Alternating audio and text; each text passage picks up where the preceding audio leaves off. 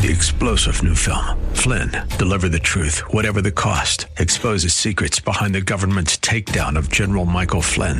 Flynn knew what the intel world had been up to. He ordered the first audit of the use of contractors. This set off alarm bells. He told the truth. He was the most dangerous person for Donald Trump to hire. They had to get rid of Flynn. Flynn, deliver the truth, whatever the cost. Available now. Watch it today. Go to salemnow.com. Salemnow.com. 575. The following program is sponsored by the National Prayer Chapel.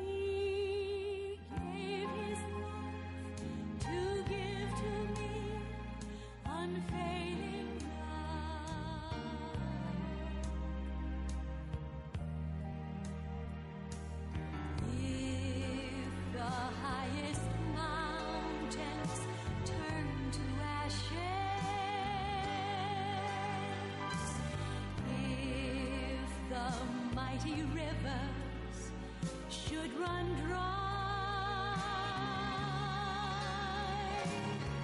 should sun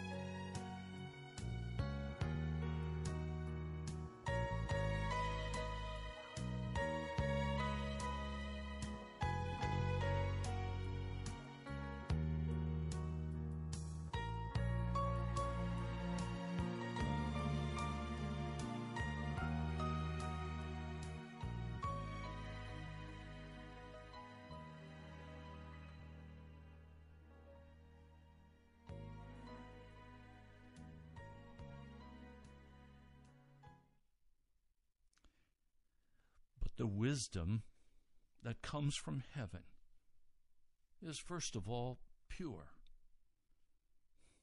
then peace loving, considerate, submissive, full of mercy, good fruit, impartial, sincere.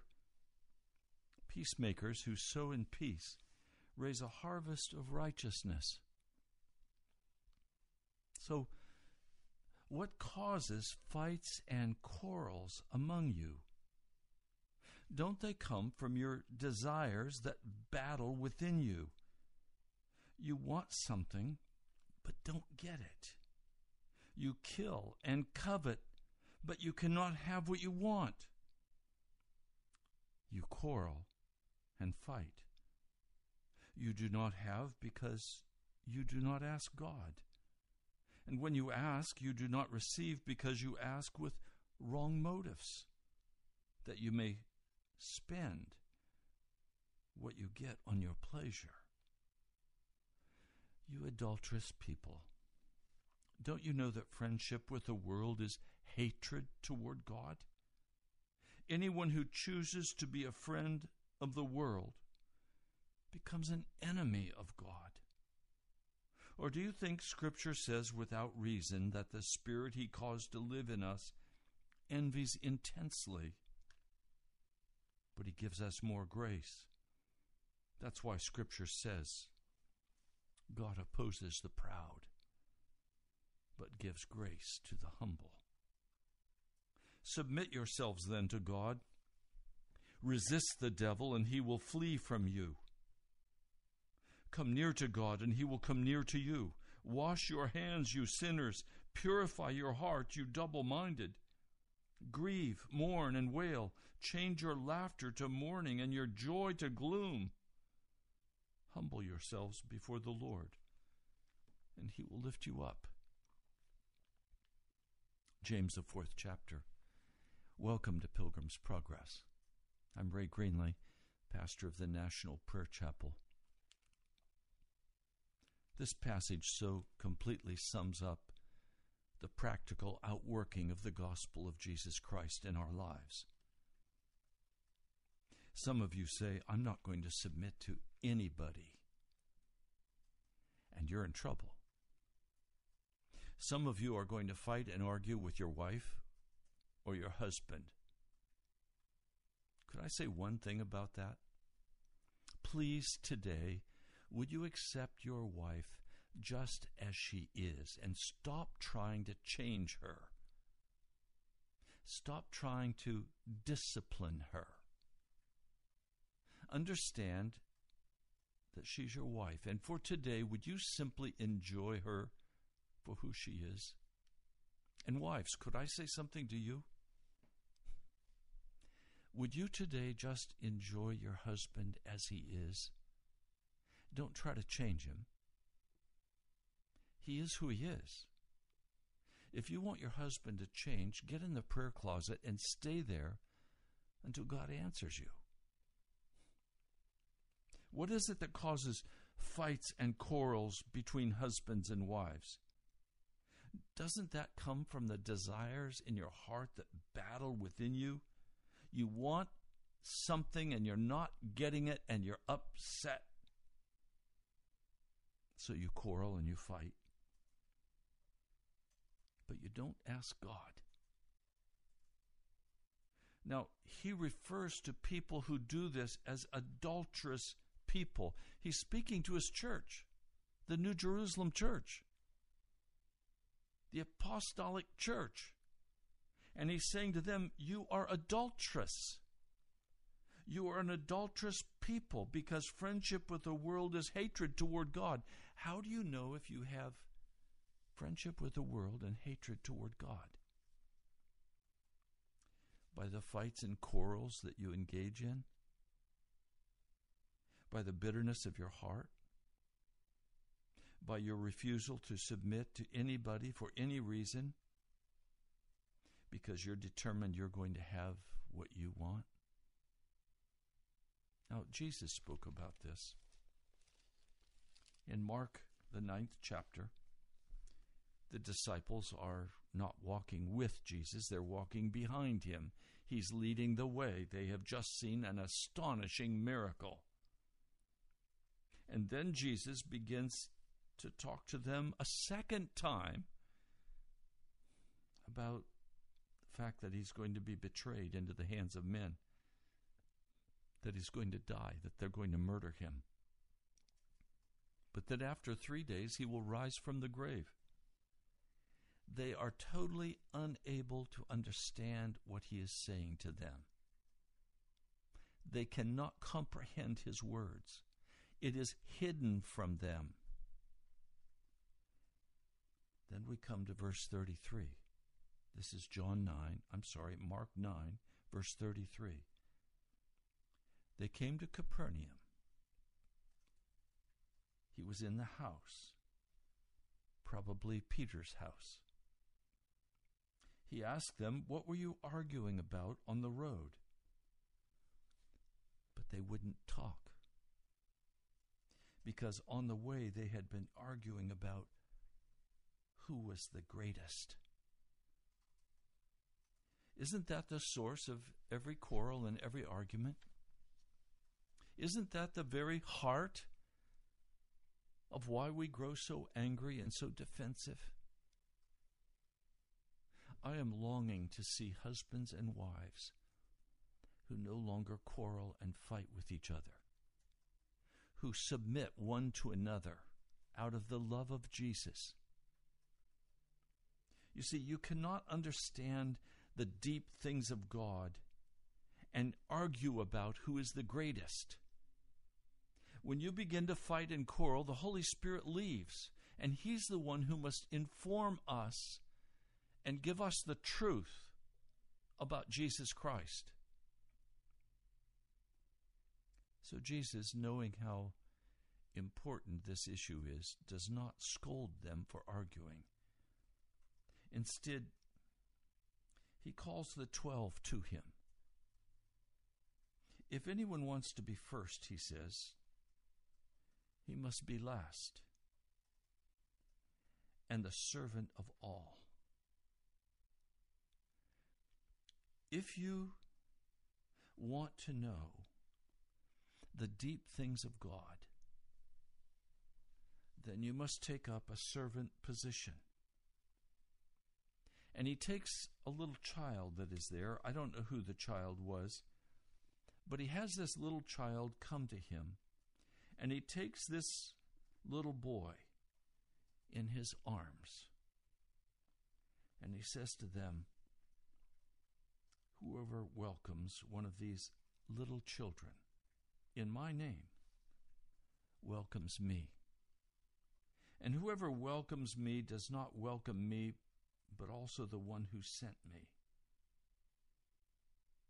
So he's saying, look, if you want to be the greatest, be like a child. Now, what was a child like in that day? Children in that day were not the center of the family. They did not have child centered families. They instead had the children work on the farm or work in the olive grove. They were servants. They were to be heard. They were not they were to be seen, not heard. They were to behave themselves. Now, Teacher, said John. Teacher, said John. We saw a man driving out demons in your name, and we told him to stop because he was not one of us. Well, who was he? We don't know. But certainly he was someone who had heard about Jesus and may have even been one of the 70 who had been sent out by Jesus to heal the sick, to raise the dead. We don't know who he was, but he had confidence in Jesus. And by that faith in Jesus Christ, he healed the sick. And Jesus said, Don't stop him. Now, what's John really saying? He's saying, look, we're on the inside. We're important. We're, we're first in line in this new kingdom that's going to be set up. Jesus is saying, no. Stop. Don't stop this man. No one who does a miracle in my name can in the next moment say something bad about me, for whoever is not against us is for us. Do you see how wide Jesus opens the door? He first brings a child. He's concerned about children. I tell you today, I am very concerned about babies, children in the mom's womb. The greatest curse in America today is Planned Parenthood. The greatest eugenics curse in America is Planned Parenthood. It's not Planned Parenthood, it's planned eugenics. It's planned murder. They are killers. They are murderers. I'm very concerned about that. I've been doing some research. I, I can't even say over this radio what Planned Parenthood is doing and the horrific details that are now coming out. But they're keeping babies that are not killed in the abortion. They're they're keeping them alive and harvesting their organs from a live baby. This is so ugly, so evil. It has to be excised from our land, or the incredible judgments of God will flow in this in this nation. And I, I looked at a list of companies that support Planned Parenthood. Verizon, I have my phone with, they support Planned Parenthood. Insurance companies, all kinds of companies give huge amounts of money. Clorox gives money to Planned Parenthood. Aetna Insurance gives money to Planned Parenthood. Target. Other companies give large dollars to Planned Parenthood for the murder of babies.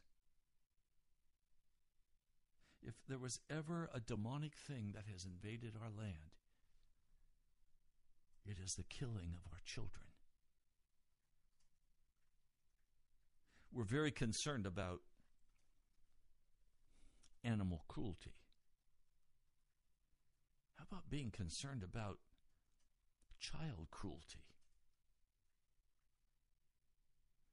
Doesn't that seem upside down to be concerned about animals but not concerned about babies?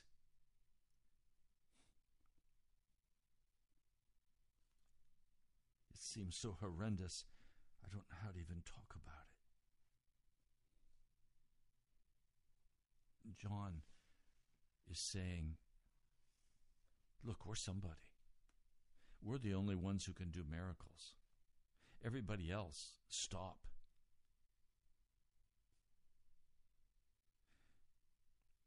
He says, I tell you the truth.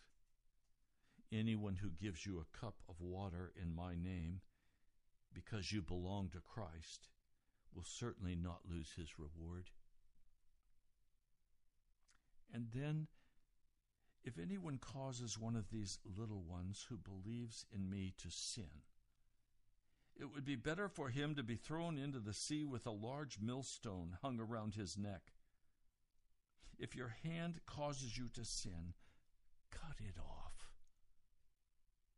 Jesus is saying, Look, you're not special. I didn't come because you're special. Could I put it the way David Pawson put it?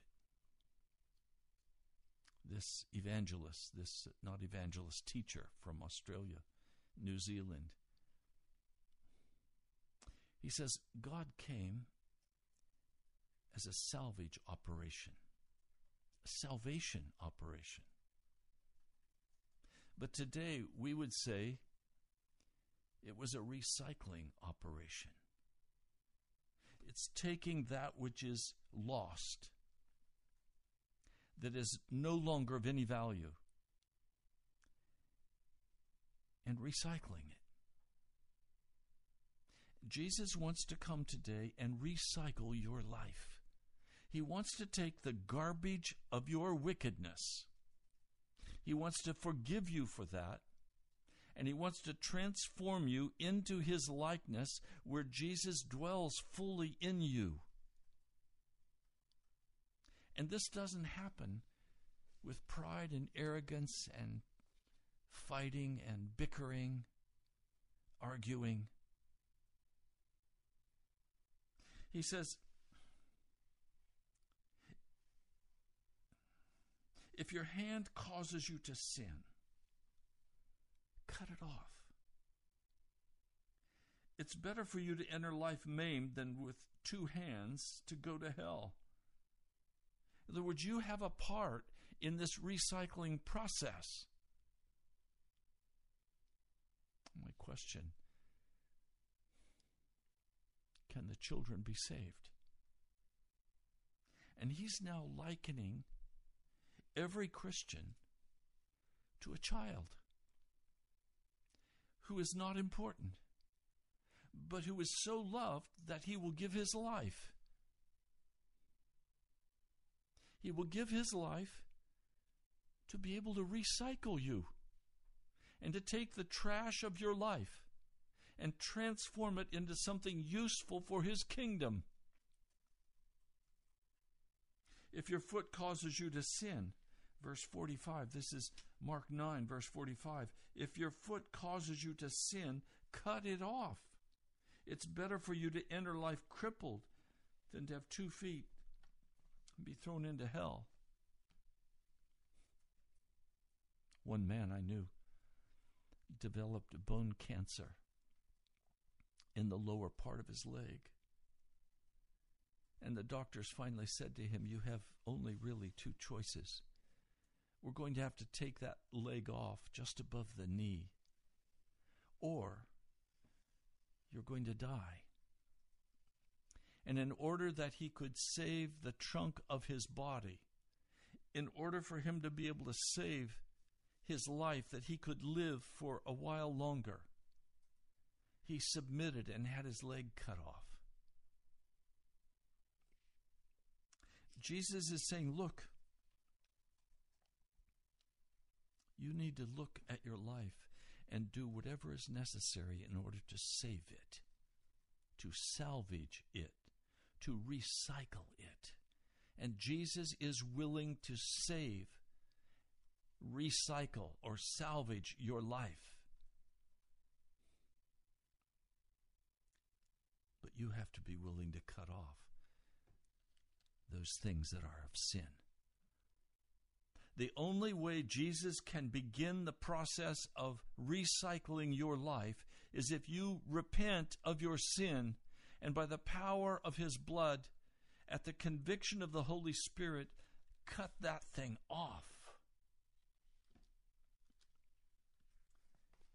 But many of you want to continue.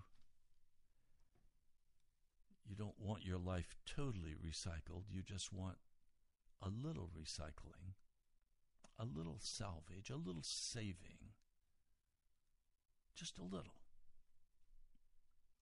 And you want to be able to continue to feast on everything of the world, not understanding that there's a hell to face. These are not my words. Verse 47 And if your eye causes you to sin, pluck it out. It's better for you to enter the kingdom of God with one eye than to have two eyes and be thrown into hell, where their worm does not die and the fire is not quenched. Jesus is saying, Look, there is a hell. The word here means a valley that is out the dung gate of Jerusalem. And it's a deep valley, and it's the place where all the trash is thrown, all the excrement is sent. And when you look down into it, it's deep. The sun never sees the bottom, but it's burning. Gehenna. It's hell. It's the trash heap. Now, please hear me. I don't mean to be hard on you, but please, please, please hear my words to you. In the in the end, in the day of judgment, if you have not been totally recycled, if you have not been totally redeemed, if you're still walking in sin and wickedness before God,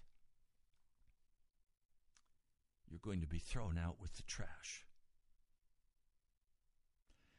You're going to be thrown where the fire burns perpetually. And all will be lost. Now, there is something worthwhile in every person. There is something of value in every person. But that person must be transformed by the power of God and made into something useful for the Father, not useful for the devil. Some of you today know that I speak the truth when I say to you, you are only useful for the devil.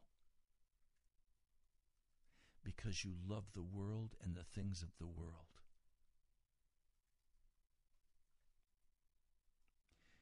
Verse 49 says, Everyone will be salted with fire.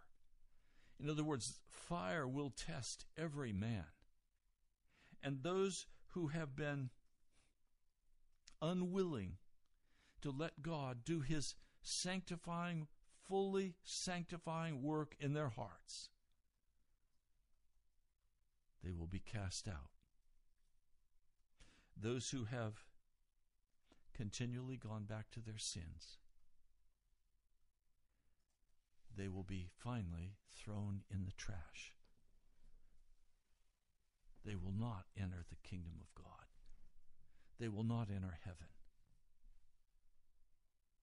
Jesus says salt is good, but if it loses its saltiness, how can you make it salty again? In other words, if you have been converted, you were born again, but you have lost your saltiness.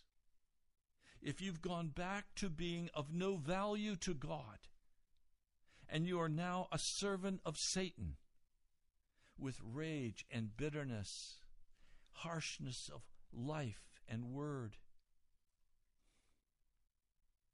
you're of no value to God. Are you valuable today? Are you valuable to Jesus? Because you have allowed Him to recycle your life and you're no longer walking in league, in arm and arm with Satan. You hate the things of darkness. You hate the activities of darkness. You don't want to even let your clothing be stained by the clubs, by the wickedness of the entertainment, of bitterness, of refusal to submit, of pride, anger. Jesus is being very straight with his disciples.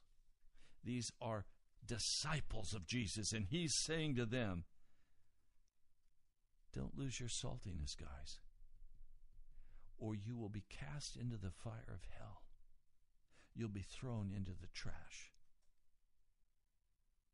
He says, Have salt in yourselves and be at peace with each other. the worst fights I've seen in my life have been in Christian schools and in churches. I've seen churches divide, half on one side and half on the other, and they begin to sit down on the worship service with, I'm going to sit on the left. Another says, I'm going to sit on the right because I don't want to sit with them. And the whole church is divided over some issue. and they're of no value to God. I've seen pastors treated in such wicked ways. I've seen pastors sit with their boards, their vestries, and weep because of the ugliness, the refusal to be Christian brothers and sisters, the refusal to submit. I've seen bishops treat churches and pastors and others with untold cruelty because they're right. They're the greatest. How ugly. Now, Jesus leaves that place and he walks with his disciples back to Judea. Crowds come to him, and as was his custom, he begins to teach them. And I'm not going to go into this in depth, but one of the Pharisees asks the question Is it lawful for a man to divorce his wife? And Jesus answers that question, but not a complete answer. But part of his answer is the two will become one flesh. Husbands and wives, I want you to hear this today. If you're married, you are one flesh with your mate. Therefore, what God has joined together, let man not separate. Now they're in the house again. And the question comes from the disciples what does this mean? And Jesus again says, except in the case of adultery, unfaithfulness, a break coming between husband and wife. And the full Jewish law regarding this is very clear that a husband is to provide for his wife. He is not to withhold himself sexually from his wife. It's very clear.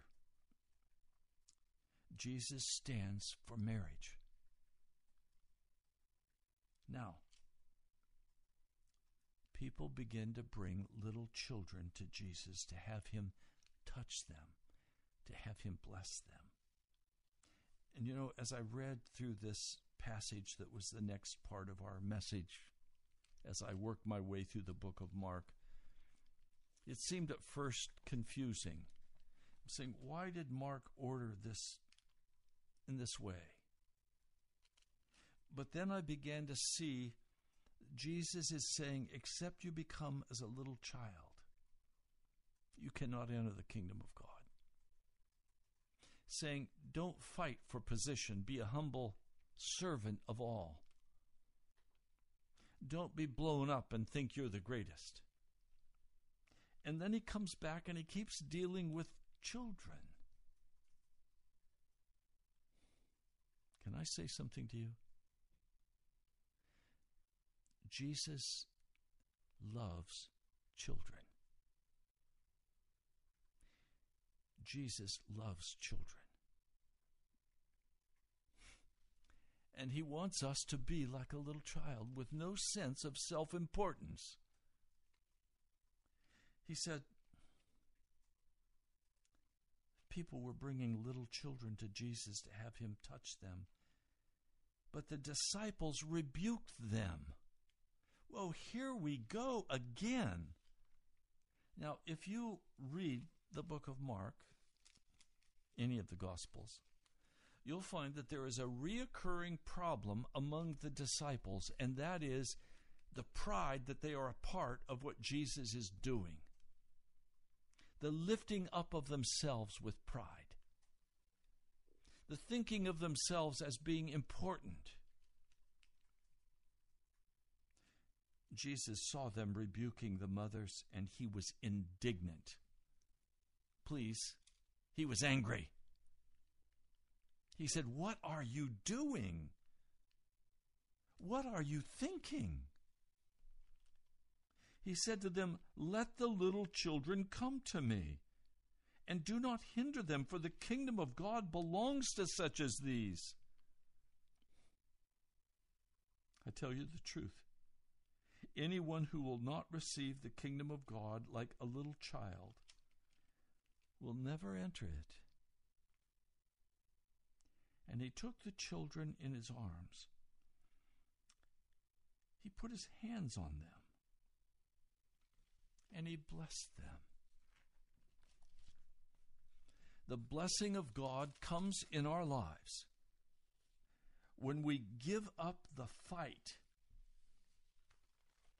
and we're willing to humble our hearts before God.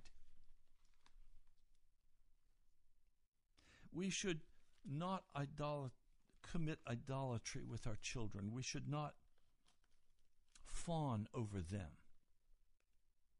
We should train them up to be godly, to be holy. Don't entertain your children. Don't put videos in front of your children. Get rid of the video games for your children. You say, Oh, I can't do that because when my child is watching television and my child is playing the video game, then I have some free time. What? What selfishness on your part!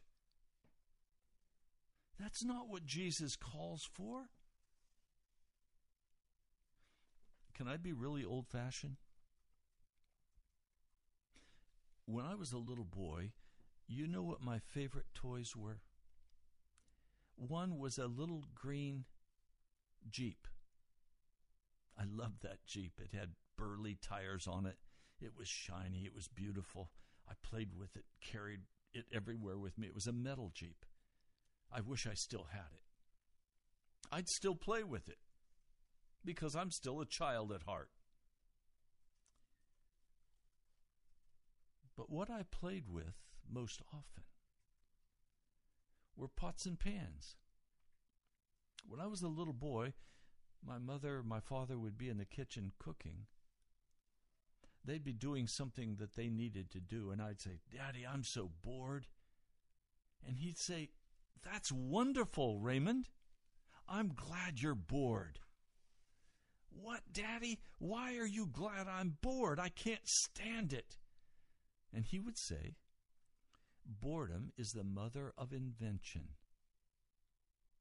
So pretty soon I'd have a fort built out of pots and pans in the middle of the floor, and I loved it when they all went tumbling down, the crash and the bang. And I'd start a new fort.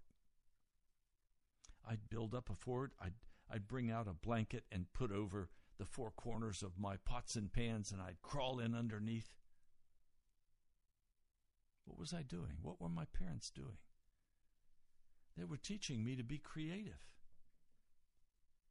We have a little guy who whose mom and he come and visit us. In the cupboard, we have paper cups. Red ones, white ones. You know what little Kai loves to do? He loves to pull out these cups and make all kinds of things with those cups, stacking them up. And when they fall down, he laughs with great zeal. It's fun to watch him. We're losing our creativity today because children sit and drink in every kind of wickedness, play every kind of wicked game, watch ungodly things. It pours into them and then we wonder why our children act the way they do. Why are they so hyper when we have hyped them up on sugar treats while they watch their videos? We've totally missed it. That's not teaching a child to grow up in righteousness. That's teaching a child the way of the world. So, Jesus is about children. Children who grow up to be adults But even then, they are still to be humble hearted, submissive, not terrorizing, arguing, fighting. I talk to couples who are so so bitter and so angry with each other. He did this. She did that. There's no peace. Unwilling to submit to each other, unwilling to to say, "Hey, could we just love each other?" There's a chapter in the Bible. I want to share it with you today. It's 1 Corinthians 13. Now I'll show you the most excellent way. If I speak in the tongues of men and of angels, but have not love, I'm only a resounding gong or a clanging cymbal. In other words, if you claim you are filled with the Holy Spirit and you speak in tongues, don't be blown up. Don't be big in your own eyes. Be extremely humble. Don't flaunt your gift. Don't think it makes you somebody.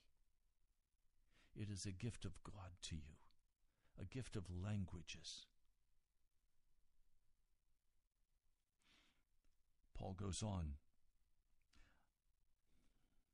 If I have the gift of prophecy and can fathom all mysteries and, and all knowledge, if I'm really smart, don't get blown up about that.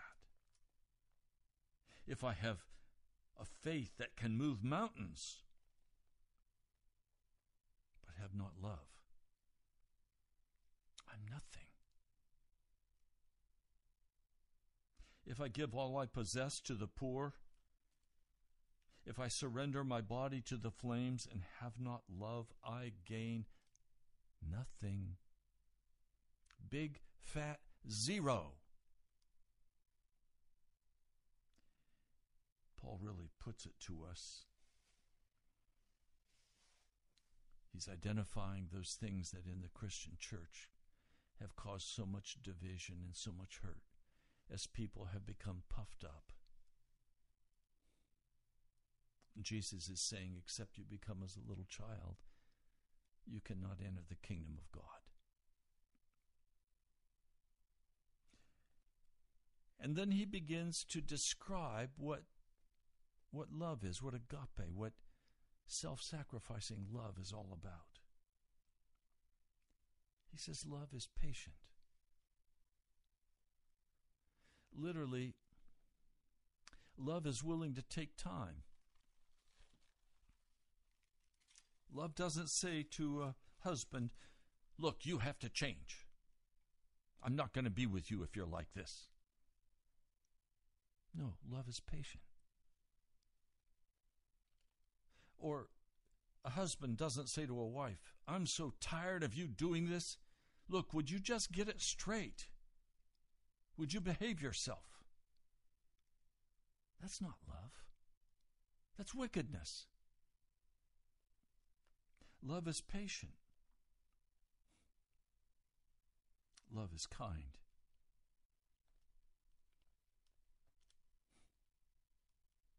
Part of what I've had to learn in marriage is that when I think I'm being kind, my wife may think I'm being unkind. Kindness is not determined by me. Kindness is determined by the person I'm dealing with. And if the way I'm speaking or if what I'm doing seems unkind to them, it doesn't matter how I claim to be kind. It does not envy. Love does not boast. Love is not proud. It is not rude. It is not self seeking. It is not easily angered. It keeps no record of wrongs.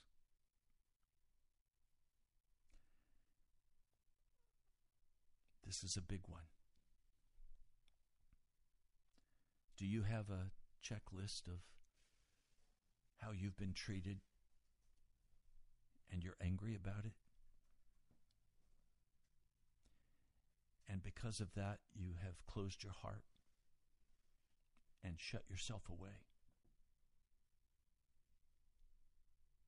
Wow, it's so easy when in a marriage one partner says to the other something that seems utterly unfair, judgmental, harsh. It's so hard to not respond in kind and cut that other person off because you've been so hurt.